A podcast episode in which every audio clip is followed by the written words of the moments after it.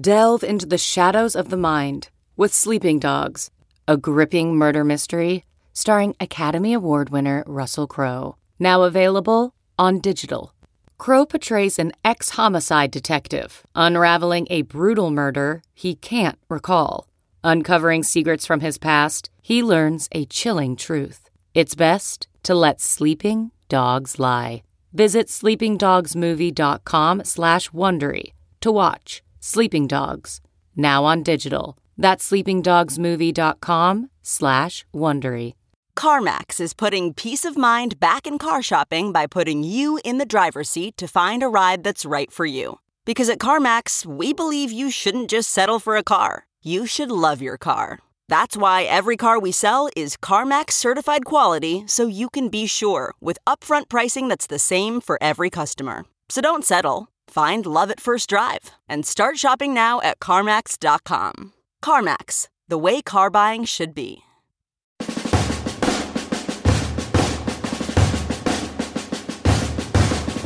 Welcome back to the Race for the Case podcast on the Yahoo College Sports podcast. I'm Pat Forde. I am joined, as always, for our picks and betting segment by the estimable and easily beatable Pete Thamel. the Harlem, uh, the Washington Generals of a pick foil. That's right. It was at least close this week. Uh, we, yeah. we, I bottomed out the previous week with an 0 for 6. Pete did better than I did. Everybody did better than I did. And then I came back 4 and 2 against the spread. Pete was 3 and 3. I believe that makes me a plus 10 on the season. Does that sound about right, Peter? I feel like I'm I'm like slumping worse than the Nasdaq right now because even I told people to not bet and buy Amazon stock, and even that's gone down since I, since I gave that advice. So, yeah, the Nasdaq was down four percent yesterday, so it's okay. pretty much just been all all losses. I'm downwind of Forde's cheese grater mockery from Kentucky. it's just yeah, nothing has gone right, but. This week, it will all change. There's the attitude that uh, we count on. A little optimism out of you. Very good. Typhoid Pete trying to turn it around. uh, you do have the Red Sox going for you at least. Pete, Boston uh, resident, he's got he's got the Red Sox rolling on the Dodgers at this point. Um, yeah, it's bef- going to be a shame we won't have Game Six and Seven here because we'll win. Uh, I actually I don't even want to jinx the Red Sox by talking about. I, wait a minute, I actually care about that. Like I don't yeah. bet on the games. I just make picks. that would, wow, that would pierce my soul. So we're we're gonna yeah we're we're sending. Uh, Jackie Bradley Jr. after you if that uh, if that comes back to bite him. That would not be good. And now let's get on to our picks, Pete. Mm-hmm. We've got a, a, kind of a light slate of games today. In fact, yeah. you know what? Light enough that I want to go. I want to get ahead one week, uh, and I want to ask you because the game of the year is next week, LSU Alabama, and there's been some early speculation yeah. on the line because neither of them play this week, so we we kind of mm-hmm. know what the table's going to be set at. 14 points spread in Baton Rouge, in Death Valley. Been a long time since LSU has been an underdog like that there. What do you think of that line? My my gut is, and again, I've been wrong about every LSU pick I've had this year. I'm very proud of that, by the way. Is that I, I, think Alabama will cover it. Now, look, LSU has a great defense. They don't have the defensive line, the creatures, so-called creatures, is this the new favorite SEC coach word of the de jour. They they perhaps don't have the creatures they've had there in years past, but they're. Uh, they're they're obviously back four and their linebackers are, uh, are, are a mighty mighty fine looking crew. Obviously, like Greedy Williams, I, I do think some of that line may have to do with uh, Devin White's suspension from the targeting, um, which we probably will get into more next week. But that's certainly a uh, certainly a factor there, and how media outrage tried to change SEC rules was a fun little uh, a fun little topic that uh, that popped up for a few days there, and good for the SEC for not you know uh, succumbing to that and uh, and doing that. But I just don't know how LSU is going to move the ball. I don't think they're going to score a ton against Alabama. And, you know, Tua may have to play the fourth quarter, God forbid, right? Um, but yeah, I just feel like they have, they'll find a way to get 35 points. Yeah, I mean that's here's what it comes down to to me is even if LSU's defense holds Alabama to three touchdowns less than its scoring average, that's 35. LSU's yeah. not scoring 35, I don't think. Nope. So uh, I mean, that Alabama offensive machine, I saw him in person in Knoxville. It's spectacular. And I do think the Devin White suspension is a major factor for a half, especially because that's when Alabama mm-hmm. does most of his damage in that first half. Wetzel and I had fun talking about James Carville trying to overthrow the SEC on the uh, podcast earlier this week. God bless him. Uh, no, no shortage of characters in Louisiana. John Bell no. Edwards, the governor, even weighed in on the uh, on the targeting call. It was wonderful. We will go deep on picking LSU Alabama next week. I guarantee that. But let's pick the big SEC game this week to start our picks here. Uh, Georgia, Florida, the cocktail party game. Major, major game in the SEC East. Uh, mm-hmm. Renewed relevance, I guess, for that game with both teams with one loss. Uh, Florida, one of the better success stories in the league, certainly. Uh, Dan Mullen has done a very, very good job taking them from a team that found ways to lose to a team that finds ways to win. Georgia, coming off a, a open date week before that, they got a real reality check in Pat Baton Rouge. They got smoked by LSU. Georgia is laying six and a half in Jacksonville. What do you think, Pete? Well, I first of all am toasting the cocktail party coming back as a relevant event on the calendar right? Yeah, isn't great? Like college mm-hmm. football's a better place when everybody's in Jacksonville drinking their face off all day, right? Like it's just if you are anti cocktail party, I'm sorry, like you should not be listening to this podcast. What a what a spectacle! What an event! Yeah, you and I have been lucky to cover a handful of them over the years, Pat, and I am most looking forward to out of this game the fact that now this game is like right on the cusp of the highest level of national relevance. It's obviously two very highly ranked teams. I don't think, and I'm assuming you don't think either of these teams mathematically they could end up factoring in the playoff race, but I don't think realistically either of them are good enough yet. But that said, I feel like this game could now well be a bellwether, you know, obviously for the SEC East, but also for the playoff too, as they both continue to grow.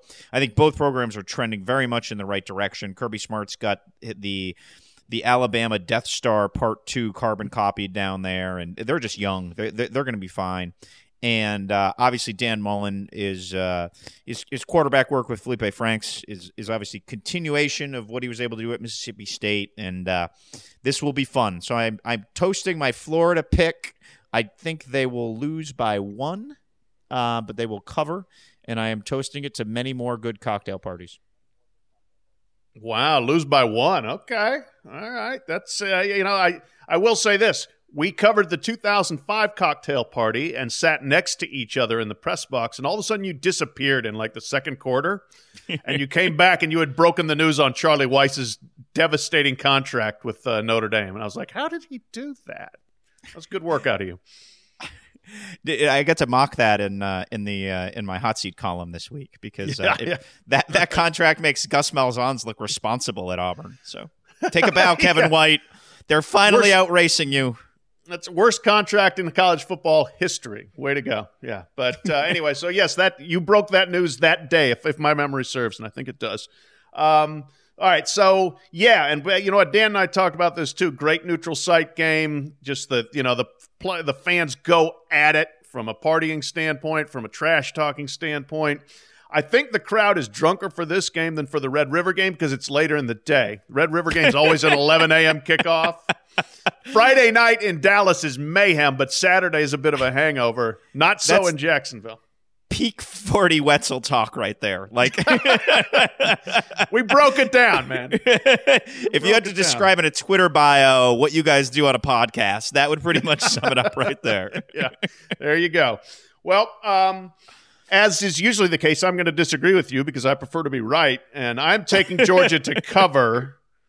Uh, I think that they're going to win. That's a seven to ten point game. Um, I think the the biggest thing I like for them is a week off after a loss. That's a reality check time. That's a get your head on straight time. Uh, that's a time to really explore your weaknesses and then come back better.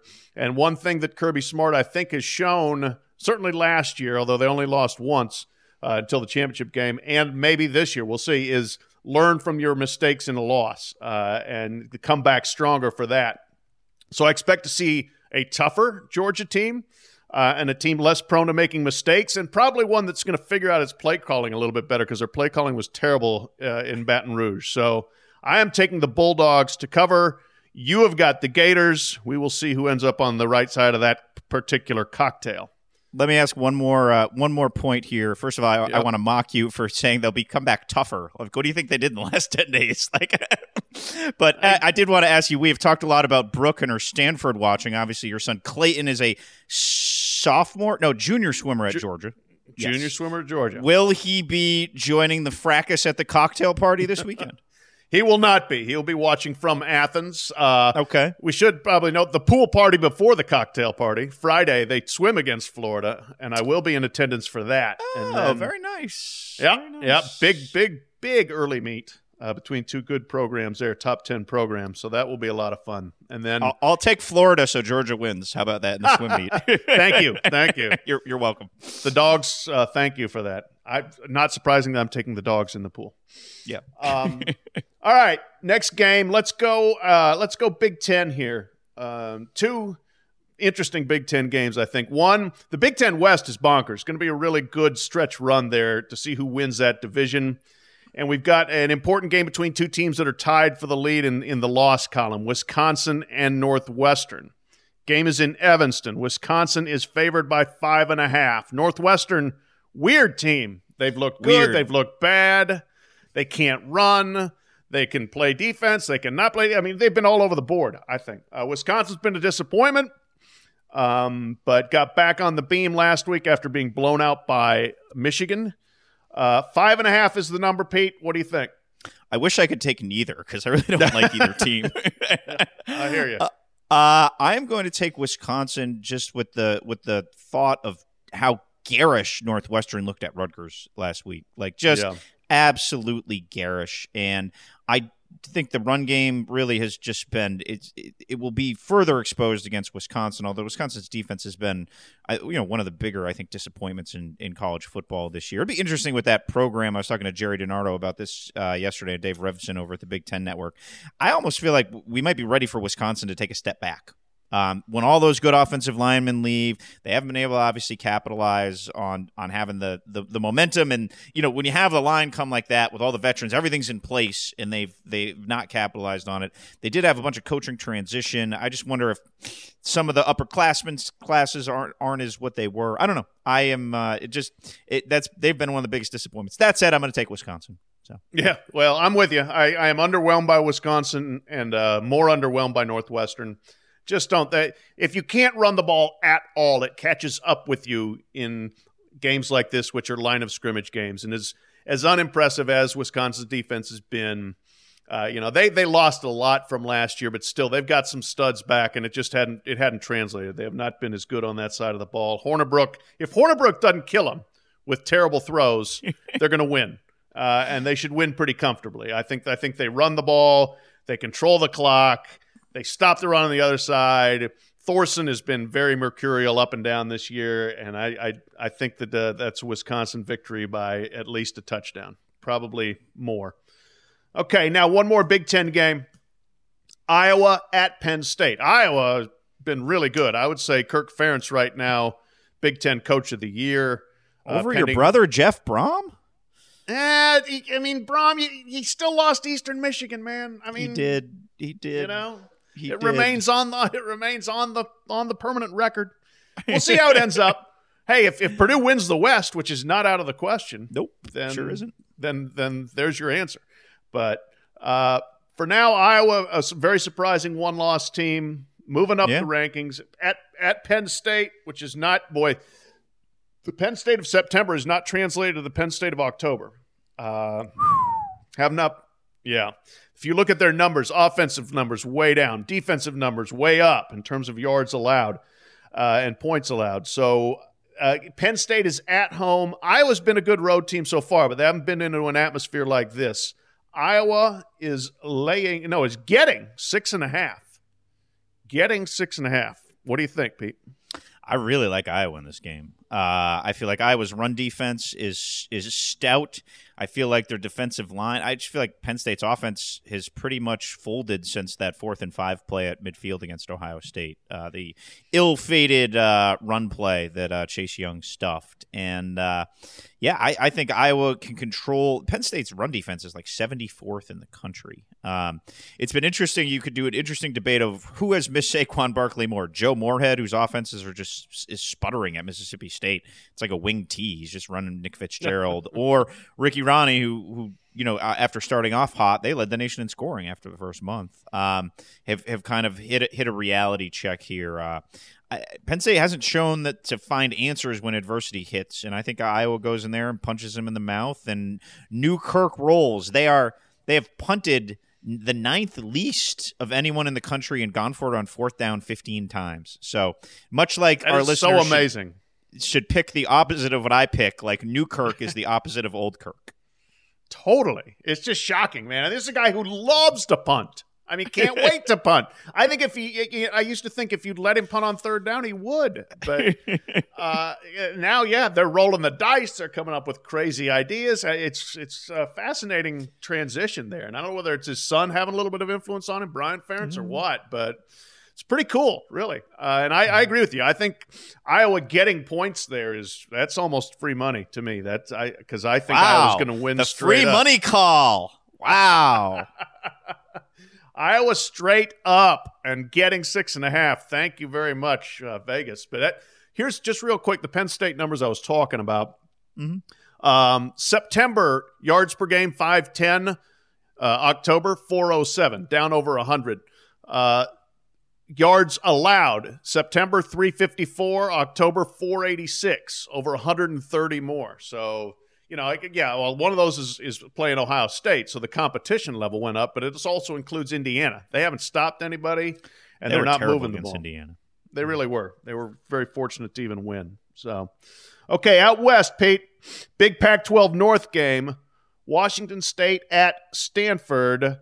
Um, the the Cardinal, who have not had a great season, have a chance though to put a hammerlock on the Pac-12 North in the next two weeks. They host Washington State, and then they're at Washington. Win them both, it's over because you will have beaten both of them and Oregon. You'd have the head to head over all of them, uh, and they'd be going to the Pac 12 championship almost certainly. Washington State, though, has had a hell of a season. Uh, give credit to the Pirate. He's done fantastic work with East Carolina transfer Gardner Minshew.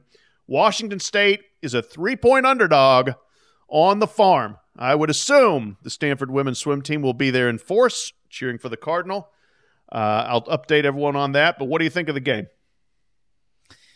So I hate to disappoint our very faithful Stanford women's swim team listenership, which I know is robust, but uh, I like the pirate in this game. I mean, I, I just like cut cut away reputation and look at result this year, right? Washington State is is as this is as good of a Mike Leach team as since he had Graham Harrell and Michael Crabtree back at uh, back at Texas Tech. I mean, they they completely unnerved and annihilated Oregon the other night. I, I feel like this is the least Stanfordy Stanford team that you know maybe David Shaw has had. They do not dominate at the point of the attack. Bryce Love, unfortunately, because he's a great kid, made a bad decision going back to school. I mean, he just hasn't had anything going this year. Uh, and Stanford doesn't have an identity other than like throwing throwing deep balls up to JJ Arcega Whiteside on the outside. And that's pretty much the the sum total of what they've done. It will not be an intimidating environment for Washington State. Washington State I feel like can go down there and win. And we can bring up again that they should be undefeated because they shouldn't have lost at USC because of the bad targeting call. Yeah, I can't necessarily disagree with anything you said, but I'm still going to disagree with your pick. Um, okay. First of all, just because I flat don't trust you, but secondly, yeah, you shouldn't. um, no, I just I, I I feel a letdown for Washington State. You had the game day thing, and this is one of the re- I picked Washington State last week because I thought they were, they were just going to be sky high, the biggest home moment they've probably ever had in Pullman. Now you got to come down from that, and you got to go on the road and you got to play a team that plays a different style. And no, it's not a classic David Shaw team, but there's still enough, I think, Stanford, especially defensively, to make things difficult for um, for Washington State and to at least you know to to slow down that attack. And, I, I I think that while they have not been able to run the ball, maybe they can have a, enough success there to have a more balanced offense. Uh, and I just I, I, think that Washington State basically this is more a pick about Washington State and what I think they're up against emotionally than anything else. I just think they're walking into a difficult situation and will not be able to perform at the level they had the previous week. So I am going to take Stanford and lay the three points. So there's two differences and two we agree on. Let's go to our fifth pick Texas at Oklahoma State.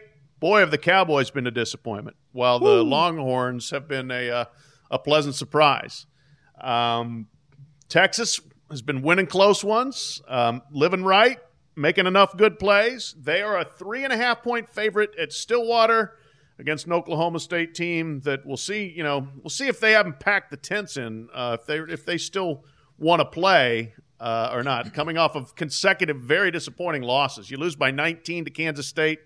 You lose at home to Iowa State. They also got blown out at home by Texas Tech. Does Oklahoma State have anything left for this game, Peter? I don't think they do, Pat. Uh, if you remember last year, Todd Orlando and that Texas defense really shut down Oklahoma State. Uh, they ended up Texas ended up losing in overtime, but I, I, think they held them to like ten or seventeen. It was a very it was a very low number. And if you just based this line off of results of this season, I would think Texas would be favored by ten and a half not three and a half. Now I know it's a road game, et cetera, et cetera, and maybe Oklahoma State. There's an element of desperation, but I really feel like again, I don't think this Texas team's going to the playoff. I think they'd probably lose a rematch to Oklahoma, quite frankly. But I, I think this has been a solid Texas team that has shown defensive chops when it's had to. I think schematically, or Orlando has at least done well in a small sample size. So I like the uh, I like the Longhorns to cover on the road. Okay, yeah, I'm with you. I think uh, I think they cover on the road. I, am not sure it's ten. I think it's close. You know, seven or less. I will say one, two, three, five, four. One, one, two, three, four of Texas's games have been decided by five points or less, six points or less. Uh, they have played a lot of close games, and they they've been a momentum team mm-hmm. within games. They, things roll and they score 21 in a row. Then things fall apart and they give up 21 in a row. A lot of swings like that. So uh, I just can't. I don't. I just feel like that, and that's partly you know program maturity and player maturity of of you know being a little more consistent. So I think I don't think they can run away and hide from Oklahoma State, but I think they can win. Yeah, this Oklahoma State team wasn't supposed to be very good coming into the year, and they have lived down to or perhaps even below expectations there. So tough year for the mullet. He's going to lose again. All right, Pete, what's your lock of the week? My lock of the week are going to be those Ducks going down to uh, going down to Arizona. Uh, I I really feel like Arizona is at the point where they're about to uh, where they're about to pack it in. They've had injury issues, certainly. I mean, Khalil Tate is right up there with Bryce Love in terms of disappointing, uh, disappointing Heisman seasons, and I just feel like Oregon coming off that loss with some urgency goes on the road and, and handles them by two touchdowns. I, they're just programmatically talent wise, Oregon is well ahead, and I don't think there'll be any semblance of a home field advantage for Arizona. And I just feel like they can go there and cruise and cover what I believe is ten and a half. Big number on the road. Nine and a half. Nine and a half. It's a big number. It is yeah. a big number, but Arizona's laid some big eggs. They have, they have, and you know what? Nine and a half's better than ten and a half. That's from that standpoint. You kind of yes, like sir. that pick. Anything that's uh, just on the inside of a common spread. That's that's good. Okay, I'll give you that one. Uh, my lock, I am going to take Arkansas, the team which beat what your your lock last week was the worst lock pick in worst the history ever. the worst lock pick in history of college football wagering. When Pete took miserable Tulsa, getting I think six and a half, and they lost twenty three to nothing um, to the to the Razorbacks. And here's why I'm taking the Razorbacks against Vanderbilt. They are a one and a half point uh, underdog at home to Vanderbilt. Vanderbilt's never a favorite on the road, but they are this time. And while Arkansas started the season horrendously, I mean, really badly, they got beaten by a bad Colorado State team. They got blown out by North Texas. Uh, they obviously they were blown out by Auburn. They were one and six, but they were getting better. They weren't atrocious against Texas A&M. They were they scored 31 against Alabama. They lost by four to Mississippi, and then you get to feel what winning is like uh, last weekend. And here's the other part of the equation: Vandy back-to-back road games. You are coming off of playing uh, on the road against Kentucky, night game. You're turning around now. You're going to go to Arkansas and play again on the road. Probably a little bit banged up, you know, physical game there. And they played Florida and Georgia the week two weeks before. So three straight weeks against SEC meat grinder competition. Probably a little beaten up. You go into Arkansas. Hogs are feeling a little better about themselves and they're getting some points. I think the Hogs win. I think it's a terrible lock. It's not as bad as my lock. I will own the awfulness of my lock from the Okay. week before, but I think you took so much pride in my terrible pick it inflated your view of Arkansas. That's and possible. I think Vandy I think Vandy's going to win that game by a touchdown. So, anyway, it's not my right to comment on the final of your lock, but I just I just look forward to the opportunity to mock you at the end of our podcast. That's fine. week. No problem. Look, I mocked your lock last week, so that's As- fine. And it was well deserved. I, It was. I believe I texted you early on expecting it. I preemptively texted it to steal some of your joy. yeah. Never ever pick a one and six Tulsa team as a lock in anything ever again, please. But anyway, okay. So those are our picks, and now Peter, since this is the race for the case of beer, you got to give me a beer that you had this week and uh, what what you liked or didn't like about it. I did a little Midwest swing this week. Our listeners can expect some stories from Purdue and Notre Dame, and I ended up in Chicago watching my Red Sox win World Series games and uh, had a Lagunitas Little Something Something, a fine beverage uh, that I've enjoyed at other places at other times, but it was the perfect way to wash down World Series win. I would highly recommend it to our listeners. Excellent. The little something something is something good. I, I like that beer a lot. I like all the Lagunitas offerings, but that one might be uh, my favorite one. So kudos to that. Uh, for local interest here, since I live in Kentucky, I had a excellent West Sixth IPA. It's met, brewed in Lexington. Um, really good. You know, super hoppy, which I like. a little bit dry, but I am a, I am a West Sixth devotee. They've got some. Uh, some other good beers that they make out of that brewery, but the IPA is the the crown jewel. So those are your beer recommendations for the week. We've given you your wagering recommendations. We covered the early line on Alabama LSU. Thank you all for listening. Leave us a positive review if you feel to, predisposed to do so, and we'll talk to you next week. Monday reaction pod, overreaction podcast. Check it out.